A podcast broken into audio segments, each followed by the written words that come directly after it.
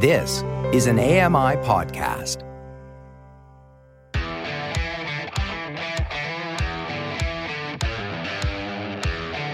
Hey guys, welcome along to another episode of Double Tap. It's Friday, it's the 20th of October 2023. Coming up today, we're going to learn about a watch without a watch face. Okay. And also more of your feedback. You're listening to Double Tap, your daily accessible technology show. Now, here's your hosts, Steven Scott and Shaun Preece. Yes, Shaun, you had me right. A watch without a face. Watch without a face. Okay, I'm I, look. I'm not judging anything. If it makes it more accessible, if there's no visuals to watch on a watch, then it's accessible, right? Must be. Stands to reason, Steven Scott. Um, Maybe. so it's a watch without a face. So does that make anything more accessible? Does it? Does that not just make things even less accessible for everybody? Is that the solution to all the problems we have? Ah, do you know what? selling- I'm gonna accessibility rip is the this screen right off this laptop and sell it as a keyboard with a computer built in. That's the future. Oh, Look at all those happen. sighted people queuing up to buy it. All right, calm down. We Hmm. will see that interview coming up. Yes, that's, that's right. They're also very kindly going to send me one to review because you know what? I don't like to judge. Well, I- Um, I, kind of think you just did. if, they, if they want to change their mind and send it to me, perfect. Uh, yes, that interview coming up a bit later. One of the many conversations I had this week at CES, or last week actually, it was at CES. That was over a week ago. Um, and yes, on tomorrow's show, uh, we'll be running up all the interviews. So if you want to catch up and, and just listen to all the conversations I had with people from CES, is all on, plus a few more you haven't heard uh, during this week. That on tomorrow's episode of Double Tap, which will be available as always noon Eastern on AMI Audio. Oh, come on! you- I feel like I'm on the podcast or the promo here. So uh, yeah, Why not Yeah. listen in your favorite podcast app? wow, well Thank done. you. Thank you. Thank you. You are a hero. You've trained me. Trained this particular monkey very well. Well, you pay peanuts, to, you know. Anyway, You get uh, elephants. Carry on. That's right. um, shall we get into our emails? Because do you know what? Today, I just want to focus on you guys. No, that's the wrong one. Uh, one way, one day, one day, I will learn how this thing works. Yeah, this is what I was looking for. Emails. Email. Email. And also some news. Oh, see, that was quite. That actually worked. Oh, no, it didn't. It didn't at I all. like, I was DJing there. You ruined my ding dong there. I was all ready. Uh, Anyway, Negative quick- Julian's been in touch. I'm moving on very swiftly from that. Uh, Negative Julian's been in touch. Hello, Double Tap team. Negative Julian here.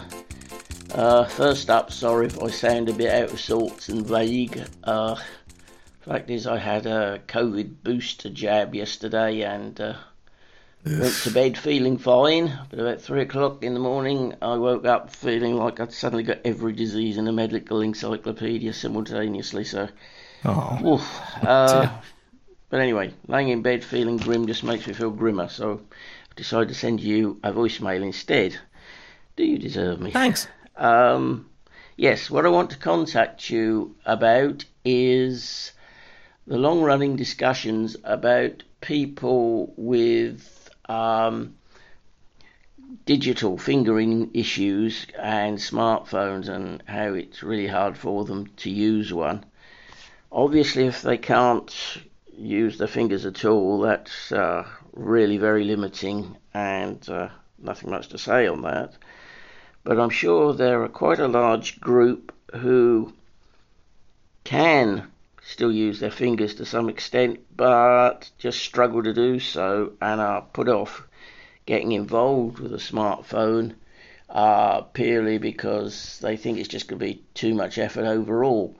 Fine, um, and you've discussed this a lot, but uh, I think one of the things you haven't really mentioned probably because it's so obvious to you and any other person who's used a smartphone for a long time, is um, the extent to which you can do things purely by voice. Um, obvious to you and me, but for somebody who's never used a smartphone, it might not be obvious at all, and it might make all the difference. Um, for instance, um doing a basic thing like making a phone call.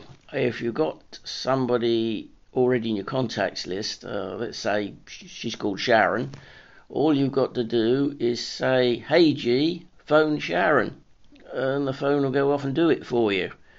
Really, the only time you need a finger is uh, to hold the phone and, and, maybe to use the fingerprint sensor.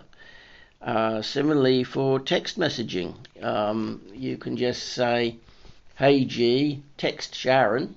Uh, Google will come back to you and say, "Sure, what do you want to say?"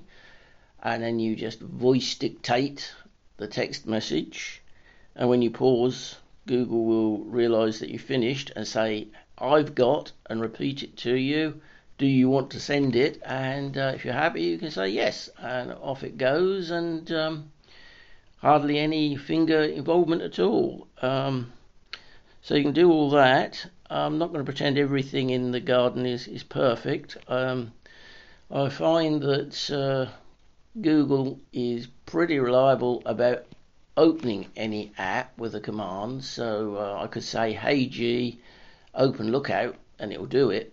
Um, but once I'm actually in the app, um, then it's a different story. Unfortunately, um, wish I could control uh, Lookout by voice, but if it's possible, I haven't found the magic form of words yet. If you know them, please tell me. Um, but uh, there's quite a bit you can do, and there are some apps that are specially designed for voice control. Um, for instance, I think there's one from British Wireless for the Blind, and it's called uh, what's it called? Uh, I think it's called Sound Radio or something like that, and um, it is designed to let you listen to any internet radio station in the world purely by using your voice to control it. So um, away you go.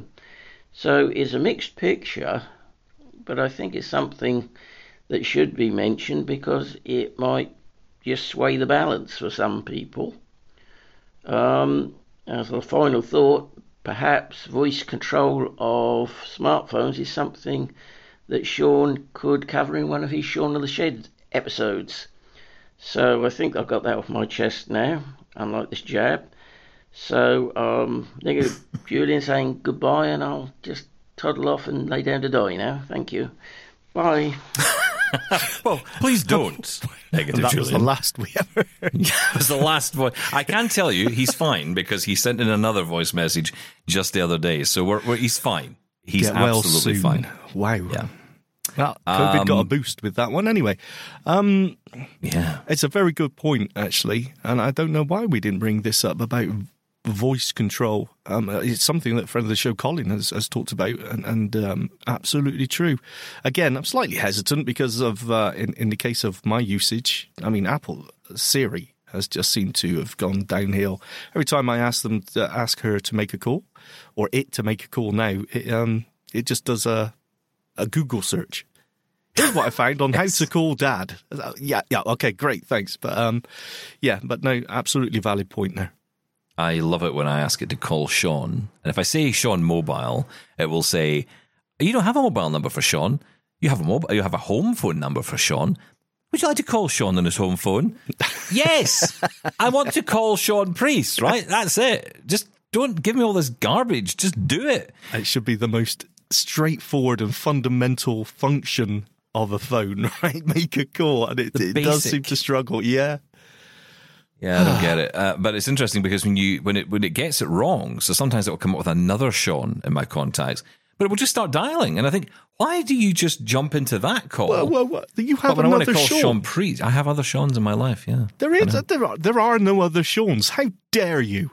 They spell the name differently though, so it's, it's okay. oh well, that's okay. That's seen. That's fine. Okay. Seen. That's right. Exactly. Yeah. Seen people.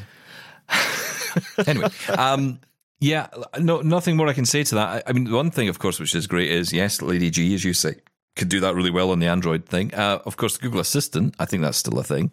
Um, or, you know, through the smart device. I mean, do people, do people, who's still using a Google Assistant, like a Google I Nest? I am. Are you? Yeah, Sarah will not get rid of it. She absolutely loves it and hates Lady A. I've got Lady A in every room, me. but I've got a Google Nest in the living room and a Google Nest in the bedroom because she absolutely uses it. I've got to say though, it is more reliable for turning the heating on. I mean, that's hmm. basically it. Lady A will sometimes, yeah, no, can't hang on, do you have a. Nest? Do you have a Nest thermostat? Yes. So that's Yes. the same company. So you'd expect that, right? You'd expect those two to at least play together. Well, yeah, but I, I, I find it really infuriating that it's it's slightly that Google have made it more difficult to use on other platforms. I'm sorry, I, I get it, protecting your brand, protecting your ecosystem, but um, anyway, I've got it to work on the Lady A. It, it's Hmm. okay, but yes, he absolutely prefers Google. That's interesting to me. Because the thing is, you never Well- hear people talk about Google Nest. Yeah, I never hear anyone talk about it. I go on the forums. I, I very rarely hear people talk about it. I hear them talk about Android. I hear them talk about Google Assistant on Android devices, but never on the Nest. And I just think, who's using it? okay. Well, Well, everyone talks about the Echo. Yeah. Mm. So that's interesting.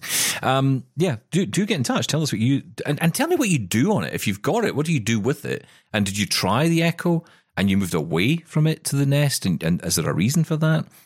It's a bit like the HomePod thing, right? Because the, the HomePod for me, it never really hit me at all. I mean, it's basically just Siri, right? It's just Siri again. And I think, well, Siri's not that great, so you know, I'm not going to. Yes. It's not going to be any better inside a gigantic speaker. Um, which is But then we basically had Gre- true. which is what it is, right? and and that's it. But you know, we had Greg on who came on the show with us a while back, and you know, I'm always minded to that conversation of all the things he was able to do with his, and I was quite impressed by it. You know, I use Siri actually more on my Mac desktop, which seems to do the job quite well. Dictation has definitely improved in iOS 17, that's Yes. for sure. Uh, although that's not Siri though. Um, you could argue that's more. You know, that's that's No, no, but it's used to learning within- Mm. power Siri as well. So, I mean, that has improved. But of course, the thing with Siri in iOS 17 is that terrible, um, whatever they call it now, the follow up mode. I can't remember exactly what they call Mm. it. But as soon as it hears any other sound, it stops talking and thinks you're giving it another command. And there's no way to toggle that off. They need to put that in. I've got to turn that follow back, especially if you're using voiceover, obviously. It's I uh, use these uh, AirPod Pros too, and I love them because they're really nice earbuds, great for lying in bed, just listening to stuff. Really, really great sound. And they have this, obviously, all these new adaptive audio features that have been announced in the latest update. And one of the features is conversation awareness, I think it's called, or conversation awareness. Yeah. And basically, uh, uh, you can have you can be listening to something, and then suddenly you start speaking, or someone speaks to you, and it will dull the sound of whatever you're listening to. It will activate the microphone. You can hear them. You can hear you. I've never got that to work properly. It seems to pick up absolutely every conversation that's going on apart from mine. And when I speak, it doesn't. It completely ignores me. Just goes whatever. And everyone else is- English. That's Five problem. people back on the plane the other day, five rows back. It was picking up their conversation fine. And of course, it's dulling the sound of the podcast I'm trying to listen to. But I'm in bed the other night. My wife's listening to a podcast on the Echo. I decided to put my earbuds in because I'm considerate that way. God bless so you. I, put, I know, honestly, honestly, Shaun, um, Yeah, I know, guys, please. Number one husband. I, I, I am only one man, but I am obviously a genius. And uh, so I decided to do this, and you know, I would, you know, make sure that my wife could enjoy the podcast. I could hear her podcast all day and night because that conversation was dulling my podcast because of the conversation. because of this feature. So I had to turn it off. Just Exactly the same on the Soundcore frames, by the way. That has the same thing. And it, I thought, oh, that's cool. And immediately just totally infuriated me because no matter what sound, and as soon as voiceover spoke, it, it just turns everything down. So, yeah. it shows how far we've come, and it shows how far we've still got to go with this Oh, stuff. that's so deep. Isn't well done, just- you. Thank you. I know. I'm full of this rub- rubbish today. You're I full of it. at the end of I agree. I've, I've heard this a lot. Yeah. I don't think that's a compliment. Um, but listen, speaking of which, actually, Greg from Pennsylvania has been in touch. um, Oh, compliment? He's got. Ple- no, no, definitely not. Ah. Uh, Laura reads our emails. Hello. Tappers. I'm writing in response to comments you made on October the 4th. Experience has shown me that you never remember what you said, so I'll summarise as I go along. After saving Mastodon as a web app, you seem quite confused about saving web pages as apps with Edge. It's simple. Open the settings menu and go to the app menu. Choose Save Web Page as App. Discussing Braille displays with or without QWERTY keyboards and Vispero not seeing the need to produce a display with a QWERTY keyboard, you then seemingly confuse note takers with displays. Then Steven made the assertion that specialist companies just made stuff without regard to our actual needs. A muddled conversation with a lot of muddled thinking, in my opinion. Do you really think, for such a small market with limited development resources, that these companies don't do any real market research beyond sales figures? I have done no research on this, but my supposition, based solely on people I have met, is that those who invest money in a Braille display tend to be very good at both reading and writing Braille. I suspect the Mantis fills most of the demand for a QWERTY display, so there is very little market share left for another such device in the marketplace. Both Steven and Shaun have the habit of thinking that what works for them is what works for everyone. So once again, Steven puts down those who just can't learn a smartphone. There isn't just any reason, Steven. Some people just can't learn it. According to one rather shoddily done study, about 23% of blind people are unsuccessful in learning to use a smartphone. I don't personally think the actual figure is that high, but here in my locale, the blindness services offered by Pennsylvania push the smartphone, and those who can't get the hang of it are left out to dry, not offered specialised devices as they're too expensive. That's just wrong. In the last week of September, during a committee meeting discussing disability and ageing matters, Pennsylvania Senator John Fetterman, who had had a stroke and lost the ability to process audible speech, made a passionate plea for providing people with access technology, relating how access technology is the only way he can do his job, watch TV, or communicate. Sadly, some politicians and media commentators on the other political side responded by calling him a vegetable, a cyborg, or claiming a machine did his thinking for him. Here in the USA, accessibility, access technology, and disability rights have become a target of the ideological divide that has taken over our nation as common ground has become impossible. Regards, Greg in Pennsylvania. Well, I'm not going to get into the political thing because I think that's a conversation for another day, um, and I'm not entirely sure what that how that relates back to what you were talking about earlier. But maybe that was a different point. But you know, from from my point of view, Greg, I don't think it is muddled thinking, and I, I think I am. I, I'm just putting out ideas, right? So you guys, well, welcome to debate this. I'm not putting out any kind of fait accompli here, saying, "Oh, that's it." You know, this is this is it. Therefore, I say it. So therefore, that's the way it is. However, my thinking is that yes, I think there's a lot of products made by specialist companies that have never once either been sat down with a blind person and discussed, or if they have, they've ignored what blind people have said and just done it anyway. And I see that a lot in specialist tech companies. Now, okay, not in necessarily braille display manufacturing companies, perhaps not. They've been around a lot longer, but there are plenty of examples of products made for us as blind people, in quotes, that are absolutely in no way ever asked for by blind people. Let's just say smart canes. All right? Whoever in the blind world said, you know what I'd like? I'd like to take this white cane that I have, my mobility aid that gets me from A to B, and I'd like to stick an assistant in it, or stick a touch screen in it, or stick a whatever in it. You know, who asked for that? Did I? I don't remember anyone ever asking for that. I don't ever anyone asking me or anyone else if that was something we wanted. So yeah, absolutely, there are there are companies and there are products that come out that are ideas. That's fine, but you know I'm not paying to beta test someone else's idea.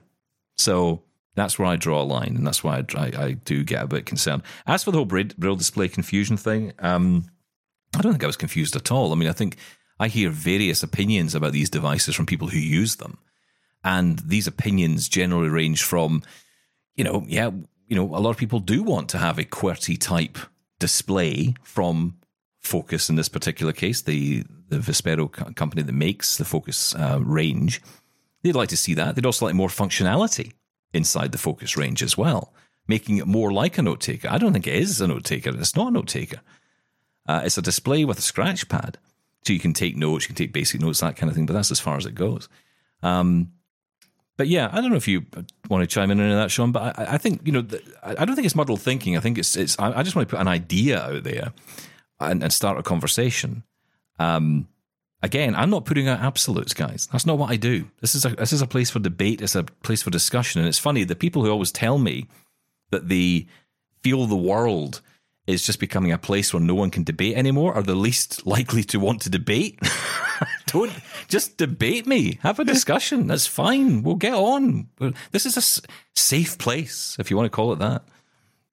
Um, no, I don't think I've got anything. I think you've covered everything. The smartphone debate we we keep coming back to, and I mean, negative Julian sort of touched on it as well. And I don't, I don't, and I want to take challenge on this as well. I don't put down people who can't use an iPhone. I've never done that.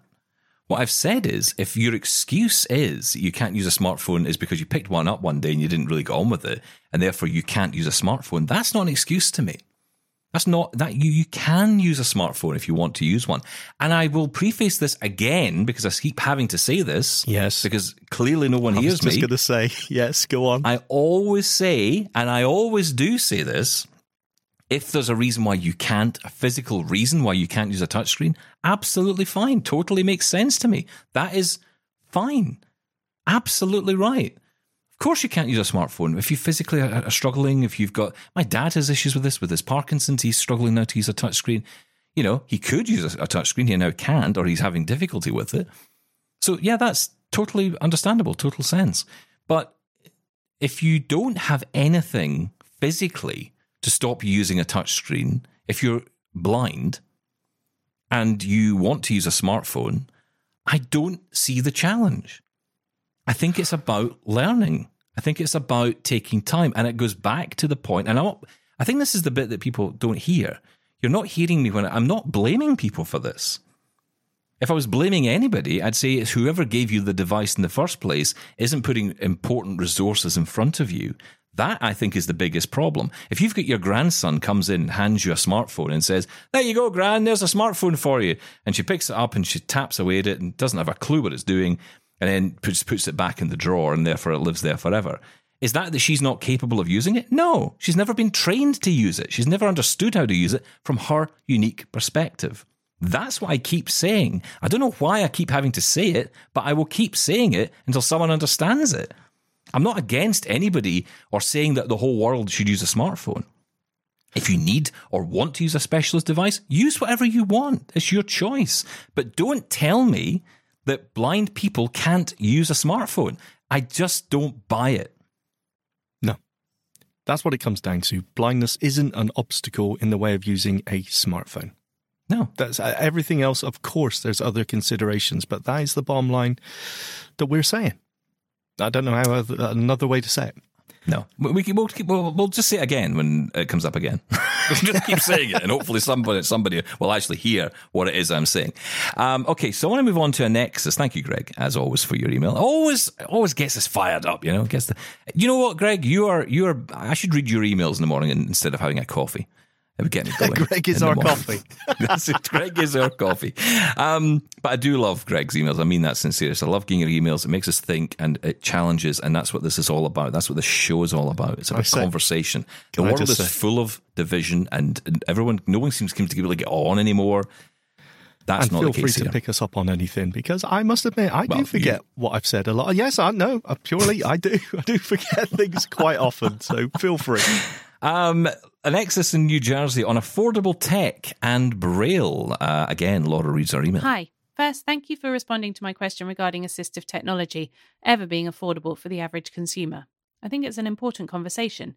While organisations for the blind and visually impaired exist, more should be done for the average person that doesn't involve having said organisations as an intermediate. Regarding the conversation about Braille evolution, I think it's definitely evolving, but I don't believe it's becoming more accessible. It should be, but because Braille displays are so expensive, it's not easy to get them into the hands of the people who need or want them. I think that NLS Bard is attempting to do it with their e reader. However, it's not a note taker, so you can only write with it if you connect it to another device. As for me, I tend to use my Braille display as a separate note taker. I rely a lot on it. I'm trying to develop my author career and I write and edit all my stories in it. I also use it for my schoolwork. If they figure out how many people use Braille displays and how, do you think this will push the companies to make their assistive technology more affordable? It would make Braille more accessible to the average customer at any stage of their lives. As for the listener who asked for a podcast for people to learn the basics of assistive technology, I know a YouTube channel. The channel's host does assistive tech demonstrations, reviews, and answers basic tech questions. I hope this helps. Kind regards, Anexis from New Jersey. Uh, Anexus, thank you for that. And the uh, YouTube channel that Anexus is talking about was Carrie on Accessibility. Of course, we've had Carrie Morales on the show she's with us. great. Wonderful person uh, who really knows uh, how to engage with us and, and have some really interesting conversations. She's we've been very kindly been welcomed onto her show. Uh, never again, I've noticed, but you know, we'll just Never heard from her since. Yeah, no, I never heard from her after that. No, it's funny no, that. but yeah. she was great. What did you say on there? What did What you did say, say? on there? Why is it what did always you me? say? What did you say? More like I was looking in the mirror at the time. Um, so, um, you think yeah, what, what what's gonna what's gonna bring about more more affordable assistive tech? I mean, it's the billion dollar question. I Well, think it comes down what what Braille what- specifically. yeah, um, um, Braille. What is it's competition, isn't it? Surely it's never going to change as it is. I mean, isn't it just simply because of the orbit that we've seen any change? And that's another question. Have we seen any change thanks to the Hmm. introduction of the orbit? Have we? Have we seen any uh, competition to the orbit itself at that price range? I've had a lot of mixed opinions about Orbit products, right? A lot of mixed opinions. Some people love them, some people are not fans. Some people say you pay for what you get.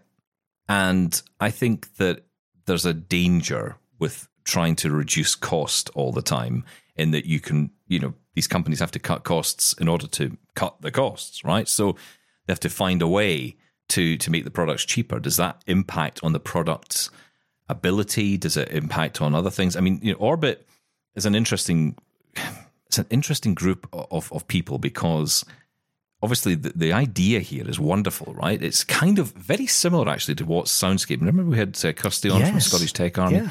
and she was talking about you know no one person, no one group should own this. It should be a, a culmination of bringing it together.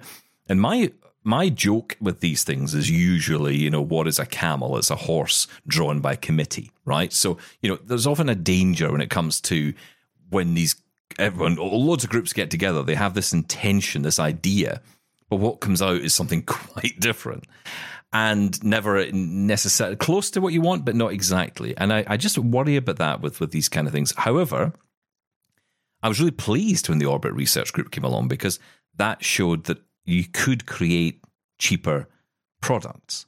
And you know i mean we say affordable we're still talking a lot of money. You're talking what $700 US at the minute, I think it is for the Orbit, um, the Orbit Reader 20, 20. Plus, which is the latest one. Yeah. Um, and you know, uh, again, uh, and there's 40, I think it's 1500 or $1,400, something like that.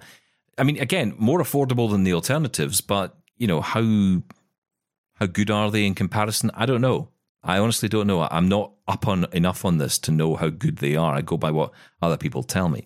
Um, Yeah, but we But don't do- hear a lot. well, we don't hear a lot. That's one thing. We hear a lot about humanware. We hear a lot about HIMS. We hear a lot about focus because those are the ones that often end up inside the the bubble of education and employment. Those are the companies that That's tend to be yes. in there. So, you know, again, we, we talked about this before, but you know, I think some of this is about the companies coming up with a two tier structure, and you know, perhaps the the money that comes in from the, the government sales and whatever that covers costs for the company and then there's a, a rental option or some kind of subscription service to a braille display for for those of us who aren't in work or those of us who just want to have a device like this at home you know not necessarily rely, on an employer i've seen examples in the uk i've seen this where some employers have actually held off you know someone's left a job and they've been told to leave the equipment behind mm, Yeah. because they've spent you know some, a little bit of money on it. You know, and sometimes it's not always. I mean, bear in mind it's often the, the, the majority of the money in the UK on the Access to Work grant scheme is paid for by the government. So it's not paid for by the company. Some of it might be. You might No, find yeah, say a, a ten thousand pounds gets spent and a thousand of it's spent by the company. So you know, okay, fine, but th- then what happens is that t- that particular tech has to then be taken back when the person leaves the job and then goes to another job and then they have to apply and then spend all that money again and it's like well, it seems like a ridiculous waste of money um, someone's benefiting from that but it ain't the blind person or arguably they are because they're getting new equipment but you know they had stuff that was working so you know I, I think it's a bit of a mess at the moment, I think. And and part of the mess is that we are kind of left in the middle of all this. We as the consumers don't have a place where we can go and get, you know, that rental option or subscription option, which let's be honest, is that's that's probably where it's going to be. And there's always been the argument for years with Braille Tech that, well, you know, it's a small market and it's, you know, maybe a diminishing market. I don't know. I don't see stats on this. I don't know if it's a growing market, a diminishing market. I believe it should be a massive growth market if you're getting kids learning Braille in school, and I've said this before, young kids who are low vision as well as blind learning Braille, it will benefit everybody long term. And it would make a bigger market for these companies, a bigger market share. But I just don't know the stats on this. I don't know. And, and you know, affordable is often relative. course $100 could be completely unaffordable to someone versus someone else who thinks, wow, that's the deal of the decade. Yeah. So I don't Yeah. know what the answer is, but it's a very difficult area because it is such a niche market. And it's one of those few areas where you really are in a niche market, right? Because there's We keep saying that, don't we? We keep it saying it's a niche. niche niche market, and then we say, "Do you know how many niche disabled people out there? There's a uh, you know so many millions of us out there in yeah, the yeah, world." millions, yes, but how many read Braille? How many blind people read Braille, use Braille? And Yeah, but that's the and we don't have numbers on this. It's the catch twenty two. How many people out there have access to a braille display? Very, very few. And do you know what gets me as well? So these tech companies, these Braille tech companies, they never seem to. At least I don't. I'm not aware of them sort of jumping up and down on this bandwagon. I don't think why are these companies not getting in touch with me and saying, let's amplify this conversation around young people who are low vision learning Braille? Because look, for them, it's the bottom line that makes the difference, right? So they could benefit massively from more blind people out there learning Braille, more low vision people learning Braille. So I just understand why no one's jumping on this. It feels as if Braille has always been for me one of those things that even it's still to this day I think seen as the the kind of dusty what's left of the past. You know, as we move towards technology, you know, audio is the future, screen readers are the answer. Braille is is just going to drift off into the distance. And uh, that's how it still feels. I know people I know whenever you have this conversation about the future of Braille, I I want to feel positive about it but I just it cannot continue in its current form. It cannot we cannot continue long term if the devices aren't available, if the only route to getting them is employment, and there are so few of us who aren't in work. Something has to give. Yeah. Uh, you So, know what? Yeah, I this is just conversation that keeps going on and on. I, I, Yeah, it I- does. I, It don't know does. where else to take it. Um, listen, we'll take a break. We'll come back. More of your emails and voicemails coming up. Carrie on Accessibility on YouTube. Uh, we will put a link in our show notes. This is Double Tap. Connect with the Double Tappers on social media now on Twitter and Facebook at Double Tap On Air and on Mastodon at Double Tap. Dean in New Zealand's been back in touch. Hi, Steven, Laura, and Longnose Jim. Well, I'm Yay. sure Longnose Jim is shivering and quivering for what I may have in store for him this time. Oh. oh, He's off the hook this time. OMG. Oh. oh. my God. Funny if that meant something else. Holy smoke. I don't mind admitting that I thunk in lol also meant lots of love. What a terrible mistake that person did on that text from finding out about that death. Lol. A couple of weeks ago, the topic was brung up about blind dating on websites. Even if I was interested in trying my hand at dating on one of those sites, I strongly believe you should declare your blindness or any other disability up front, as it's probably not going to end well. I personally would like a fully sighted lady if it were ever in my stars, as it's not always healthy to have someone of the same disability, I believe. This business of having to potentially pay for functions on Alexa, probably fair enough for the ChatGPT stuff, but for everyday use, for your music, radio, and playing skills, I'm not down with that at all. When is the 2nd of October holiday about in Canada? I asked all my girls, but didn't really get a reasonable result from any of them that made any sense. Thanks, Dean in New Zealand. Ah, okay. Where do we start on that one? well, Um, asked all my girls for one thing. okay. Um, voice assistants. Um, okay. Uh, Yes. What the second of October? Go, Steven. I, I have to be. We don't live in Canada, so I don't know. There are there are certain days in the calendar. We we have days off that are of um, significance in Canada for sure. Um, but I, I cannot pretend to you that I'm going to sit here and tell you what that is because I don't know. I would suggest your good friend Google will be the answer to that question. And as for paying for Lady A features, I totally agree with you, Dean. Absolutely. I don't think it's going Um, to happen. I, even when it comes down to AI, I'm I'm sorry. That's going to be how it works. You, you're not going to have to pay extra for that. There, I've said it. That's a Shaun you, you don't think guarantee. they're going to charge money for this? Are you? Are you all right? Yeah, no, I am absolutely fine. No, they are not going to charge money. If they don't use AI to power their smart speakers in the future, they are going to be left behind. And if they do use AI, which they're going to have to, and they start charging for that, then no one's going to pay that. What they will do is offer services like they do currently, which is guard or health or whatever it is, and they're going to make that AI powered, and they will charge you for those bolt on extras. That's it. I am sure about that. Okay. Um, moving on. Uh, I want to mention the dating apps thing, and uh, you know what, Dean? Don't don't be so dismissive of the idea of, of dating someone of a similar disability. All right, just just don't don't do that. No, it's not because don't- healthy. Don't, limit yourself. Why would you want to do that? Um, I think you know. I like I I mentioned this earlier. You know, I, I at first when I was a kid, I thought, oh, I'll not be with someone with a disability because you know why why would I want that? Because I was a kid and I knew nothing. Um, but getting older, it, it I I don't know. I, I looking at my life now, I'd much rather be in this position with someone who has a disability who understands it than someone who doesn't. And I'm not saying that in that situation. I mean, I know a couple of people who are in that situation.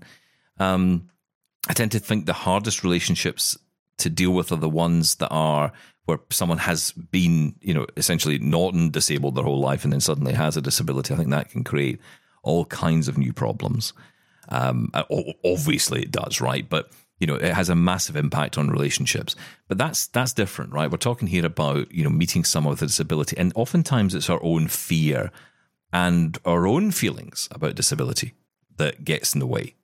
Um, not to say that you won't meet people who, you know, as soon as they, you find out that, or they find out that you're disabled, will maybe run a mile or run away or, you know, not ever contact you again or whatever. That, that'll happen. That will absolutely happen. I'm no doubt in that at all. And I'm sure there's many other reasons why people do that, right? I mean, look, it it seems to be such a superficial age we live in especially when you're basically choosing a date based on a single image of them. I mean, that seems to be how it works these days, right? You swipe an image and you go, "Oh, yeah." Arguably, that's how it's always worked, right? I mean, you know. Yeah, that's true. Yeah, I ah, suppose. I don't know. I think you're absolutely right about being upfront with, with, with your disability, though. I mean, I just don't think you can get around it. I don't think you can put it off. I, I totally get There's no about value getting in it, is there? getting to know the person before they know the disability and immediately, you know, pushing you away. But I, I just think it's something that we've got to deal with. You know, I don't think you can put it off. It is tricky, though. I'm not going to say it's easy at all, and I don't think there's a, a, a right or wrong. You know, whether you should date someone who's disabled uh, or not. I, I, I think a lot of us get together through circumstance. You know, either through college where you meet someone and stick with that person for the rest of your life, or work, or whatever it is. And in our case, a lot of us uh, meet each other in a visually impaired situation. So a lot of us do get together with other people with visual impairments. Uh, I don't think it's a bad thing. I think that's Hmm. A just lot of blind people don't, though. A lot of blind people have no contact with other blind people at all, especially Well, those people who lose sight later in life. Probably have no contact with blind people. In fact, probably the last thing they'd want is to be in contact with another blind person. I've heard that a few times as well. Yeah, No, okay. Nothing unusual there. Yep. But you know what? All I'm saying is just don't limit yourself, Dean. You know, um, you could find the love of your life, and then she's blind. And then the question is, who's been the ablest one then? Right? Oh. If you're saying, well, hang on a minute, I'm not wanting to be out with you because you're like, mm, hang on, you're, you're kind of turning it a little bit there, aren't you? It's like, Follow yeah, your heart, Dean. Yeah, Just follow, your, heart, not your disability. That's, that's, put that on a bumper sticker. Um, Where. Sorry, he likes Yeah, my I get singing. paid for that. was that, Des? Um, Lena's been in touch. Hello, Steven, Shaun, and Laura. Today on the show, Linda from Arizona asked about podcasts for learning JAWS. These aren't podcasts, but they are very good free audio resources for learning JAWS. Vispero offers free training material starting with the basics of JAWS. They're available for download in MP3, HTML, and DAISY formats. They also have short videos on YouTube. Finally, Stuart Lawler has a nice introduction to JAWS. Kudos for Shaun for enduring criticism with much grace. And the Cambridge Dictionary is on Laura's side when it comes to the pronunciation of lol. Take a much deserved bow, Laura. Side note from Laura. Thank you very much, Lena. For you, Steven, a bit of history. Before you were born and when I Oh, was a new go. teacher earning one US dollar per hour, lol meant lots of love, and XOXOO meant hugs and kisses. When friends and family were in countries other than the US, mailing letters to them was expensive and we squeezed as much on a page as we could. So, Lol to the Double Tap podcast, and thanks for a thoughtful, informative show. Lena. Oh, thank you. And lol to you in the traditional sense. Lots of love. Oh, and I've got to say as well, thank you so much, Lena, for your accessible knitting patterns. Ah, I've passed them on, and someone is very happy. Also to you, Mary Hart. God bless you. Thank you. I got your email. Thank you. Is Sarah happy with this now? Is she uh, off uh, Oh, she is making yeah, everything in sight? Oh, yes, I am just. Oh, I, I don't like knitted jumpers, I must say, but um, Itchy. Itchy. I'm I'm gonna have to get used to them. yeah, I think you should. I would get long armed t shirts. Yes. That's the solution. Long sleeve t shirts. Long armed? What am I talking about? Long sleeve. yeah, get those long arm ones. You know, Yeah, those short yeah. arm ones. Get those ones for the long arms. Slender man over here. Um, Oh, right. wow. So, uh, thank you, Lena. Thank you for that. Um, also, Janine wants to get in touch. Uh, more history, apparently. It was a historical show today. As they become the History Channel. Uh, this time on the history of QWERTY keyboards. Hi, Double Tap guys. A short history lesson. There will be a quiz, so take notes on your device of choice. The Type and Speak Okay. was the first device to feature a QWERTY keyboard with the capability for the FDS and JKL keys to be used for entering Braille. I remember not being able to contain my excitement when this first came out in the late 1990s. I loved my Braille and Speak for taking notes and all, but I could and still can type faster on a QWERTY keyboard than on a Braille one. I never did get the hang of using the home row keys for Braille. Then, circa 2005 or so, maybe earlier, Humanware came out with the Braille Note QT, with refreshable Braille and a QWERTY keyboard. Yay! Actually, there was a Braille and Speak product called the PAC Mate that had a refreshable display before the Humanware ones, but it was, as I recall, notoriously unreliable. In other words, it didn't seem to survive a pack well. Shortly after the Braille Note QT came out, HIMS also came out with the QWERTY version of their note taker. It seems that a lot of people do like to read Braille or have it check things, but want to type on a QWERTY keyboard. Most of the keyboards on these devices were, and may still be, squishy with keys that were slightly smaller than those on a standard QWERTY keyboard. So, if you switched from note taker to computer often, you'd have some serious typing issues for a bit until you got used to the size and spacing. At least the QWERTY keyboards were quiet. Not even close to click, but quiet. Many of us remember hearing the pounding of Braille keyboards during many a meeting in the 90s through mid 2000s. People felt the need to really hammer those Braille keys as if using a 1950s Perkins Brailer. Amusingly, autocorrect just changed that to broiler. At least people didn't seem to hammer the QWERTY ones as much. Okay, quiz time. Who came out with the first commercial note taker for the blind with a QWERTY keyboard? This is actually a trick question. I want to say there was a note taker type thing called, I think, the Squirt that was made by Arctic Vision in the late 80s to early 90s. It had a tiny. QWERTY keyboard with keys the size of chiclets. There may have been others, but it was before its time. Given that Blazie Engineering already had a huge market by the time the Type and Speak came out, it pretty much killed anything else. I know it got me through grad school very well, thank you. So there you go, gentlemen. Janine, who is old enough to remember INI files for installation. Wow, any CFGs? Eh? AutoExec.bat. Oh, IRQ conflicts. Oh, let's go back. Let's reminisce. Um, Oh, I re- covered in geek. Ugh. I, re- I remember the PAC Mate from my uh, college days in Hereford. I remember the PAC Mate. Everyone was very excited by that. But um, yeah, the Braille Speak was a, a bit of a hit, wasn't it? Everyone talks fondly about the Speak. Yeah, that was the one I remember way back when. And, and you know, it's funny. I, in some ways, I think people are more excited about Braille Tech then. Yeah, it's this idea that there's been this massive um, change in the way we look at Braille. But I don't. It's been amongst those who are interested in it. It's been that way for a long time. You know, and I would say that arguably there were better products back then. I mean, I get different products. Of course, it was different. Um, a lot of them were standalone products. These days, of course, it's all about connecting to different devices and all of that. But that's really that's the evolution part. Really, that's what's changed. Um, but uh, yeah, I don't know. I mean, It was, it's, it was, it was the be- it was the better option back then. I mean, you know, compared to mainstream. I remember the, the computer science lab I used to work in in, in uh, at college was. I mean, the the equipment in there was was huge and all hardware, um, speech synths, and you know, it, was uh, going to a, a something like a, a Braille and Speak, going to a PAC Mate. um, was like, uh, wow, this is cutting edge technology. I, like it's portable. I can carry it around. I can take notes. And it just works really well compared to a, a laptop with a, a DECtalk speech synth welded onto the side of it or whatever it was. Yeah, time. yeah, yeah. I know there are still Um, things like Jaws and stuff, but you know. Janine, thank you for that. Um, let's get a voicemail now from Peter. I haven't heard from Peter in a while. Hi, Steven, Shaun, and all double tappers. It's Peter in Robin Hood County. Hoping all is well. Thank you for all the shows, demos, emails, and opinions, etc. I do like the Be My AI app. And thank you to the person who sent in the email asking how to get into it because I didn't know either. Until I looked at it after Shaun had answered the query and selected the do you need visual assistant assistance and I was away like a kid in the sweet shop. A candy shop for those living in America and Canada.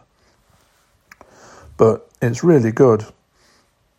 I used it to have a look at a picture I'd taken some years ago when we went to Norfolk and watched the sunrise standing on a beach. I think it was in the 80s that I took the photograph. So it did a good description. And I did like the Train Sounds app, but don't look for the UK anytime soon. They're all on strike again. Who is working in this country, I'd like to know. Anyway, there's an app that may be of use to some of you who travel around a lot. It's called Flush, and it tells you where all the public toilets are. For those in the UK, Wow. forget it. The councils have probably shut your public toilets. Hmm. but when I took, well, used the app in Nottingham city centre, it pointed me to some shops, I think, and I actually went in there with my white stick and and said, just before I buy so and so, can I use your loo? And they said, yes, that's fine. But apparently, if you're not buying anything, they get really uptight about it, as if you're invading their privacy. But it is a good app, and it has a reasonable voiceover use. I wouldn't say it was brilliant, but Elaine could manage to see it, so I was lucky there. But it's quite an interesting little app. And if you're going abroad, don't forget to add Flighty to your list of apps as well, or FlightAware, whichever the two. I came across those two because one of my friends travels a lot and he uses FlightAware and Flighty. Anyway, again, thanks for all the shows and look forward to hearing even more. Take care for now. From Pete in Robin Hood County. Bye bye for now. I've got a meal prepa- to prepare because my wife's gone out on the lash. For those of you overseas, she's gone out with her friends for lunch. Bye, guys. That's not exactly a direct translation of that, that word, but uh, okay. Yeah, let's, let's just say that. Well, maybe just say add alcohol to that. That's all you need to, to say there. A liquid lunch. A liquid lunch. Um, yeah, well, we all know who knows all about those. Um, anyway, finally, before we go, uh, just one final of my interviews this week that we've been playing out from CES last week uh, in Amsterdam. And I got the chance to learn about a new smartwatch without a face. Hi, my name is uh, Michiel, um, and I work at Nowatch. Nowatch is a wearable. It's a smartwatch that doesn't have a screen, but it's basically smart jewelry. So we built a stylish health tracker that focuses on stress mainly. So we are the best stress tracker in the world, and it also tracks sleep and movement. And, and I'm guessing you're building this from the, the perspective of wellness, of trying to create a product which can make it more enjoyable to have a, device, not just another screen on your wrist. So, in this fast paced society, people are losing the connection with themselves. Um, and we feel that one of the uh, reasons for that is all this technology that is constantly like bombarding us with stimuli, basically. And we are connected with the outside world, so to say. So, with uh, calls and messages, and we're just all the time online, basically. But that's also why we lose the connection with who, who we are and how we feel. And we believe that this is a major reason for people getting burnouts and getting sick because of all the stressors that they experience during the day. And so we built a device that is nice to wear uh, because you you can wear this every day. You can actually uh, take out the front of the watch and the wristbands as well, and the technology is just inside of here. So uh, it's really customizable per day. And it doesn't have the screen that distracts you, but it connects to an app, and that's where you can read your data. Describe this watch as much as you can for me. So Nowatch consists of three different parts. It has a case that comes in a gold, rose gold, and a silver uh, coating. Um, and it is a round uh, watch. And basically, you can add to that with uh, 18 different straps. So these are leather straps, recycled ocean plastic straps, and these come in di- 18 different colors. Um, and then on top of that, the watch basically itself is empty. So it is kind of a round uh, watch, so to say, but the watch face is not in there. And in that watch face, you can add uh, 10 different discs. So, and those discs are ranging from amethyst uh, uh, minerals to white agate, uh, all kinds of other minerals basically, and that make it really look like a piece of jewelry. And on top of that, there's three metal discs, and those are really clean, uh, a clean surface basically uh, from metal, also in these three different colors gold, rose gold, and silver. And then at CES 2024, we're releasing three Chronos discs, and you can also add them and add them to the watch basically. Um, and those will tell the time. So that will be a traditional watch face, so to say. Um, and you can take all of those components apart in and out, but the casing itself, that's where all the technology is inside. So that's what measures yours, your stress, your sleep, and your movement. So, so talk me through how the operating system works, because you say there's no screen. Yeah.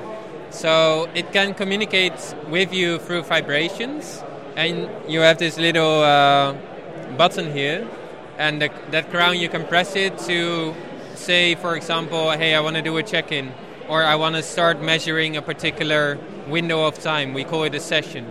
So when you're gonna when you're experiencing a stressful event, you can press the button, for example.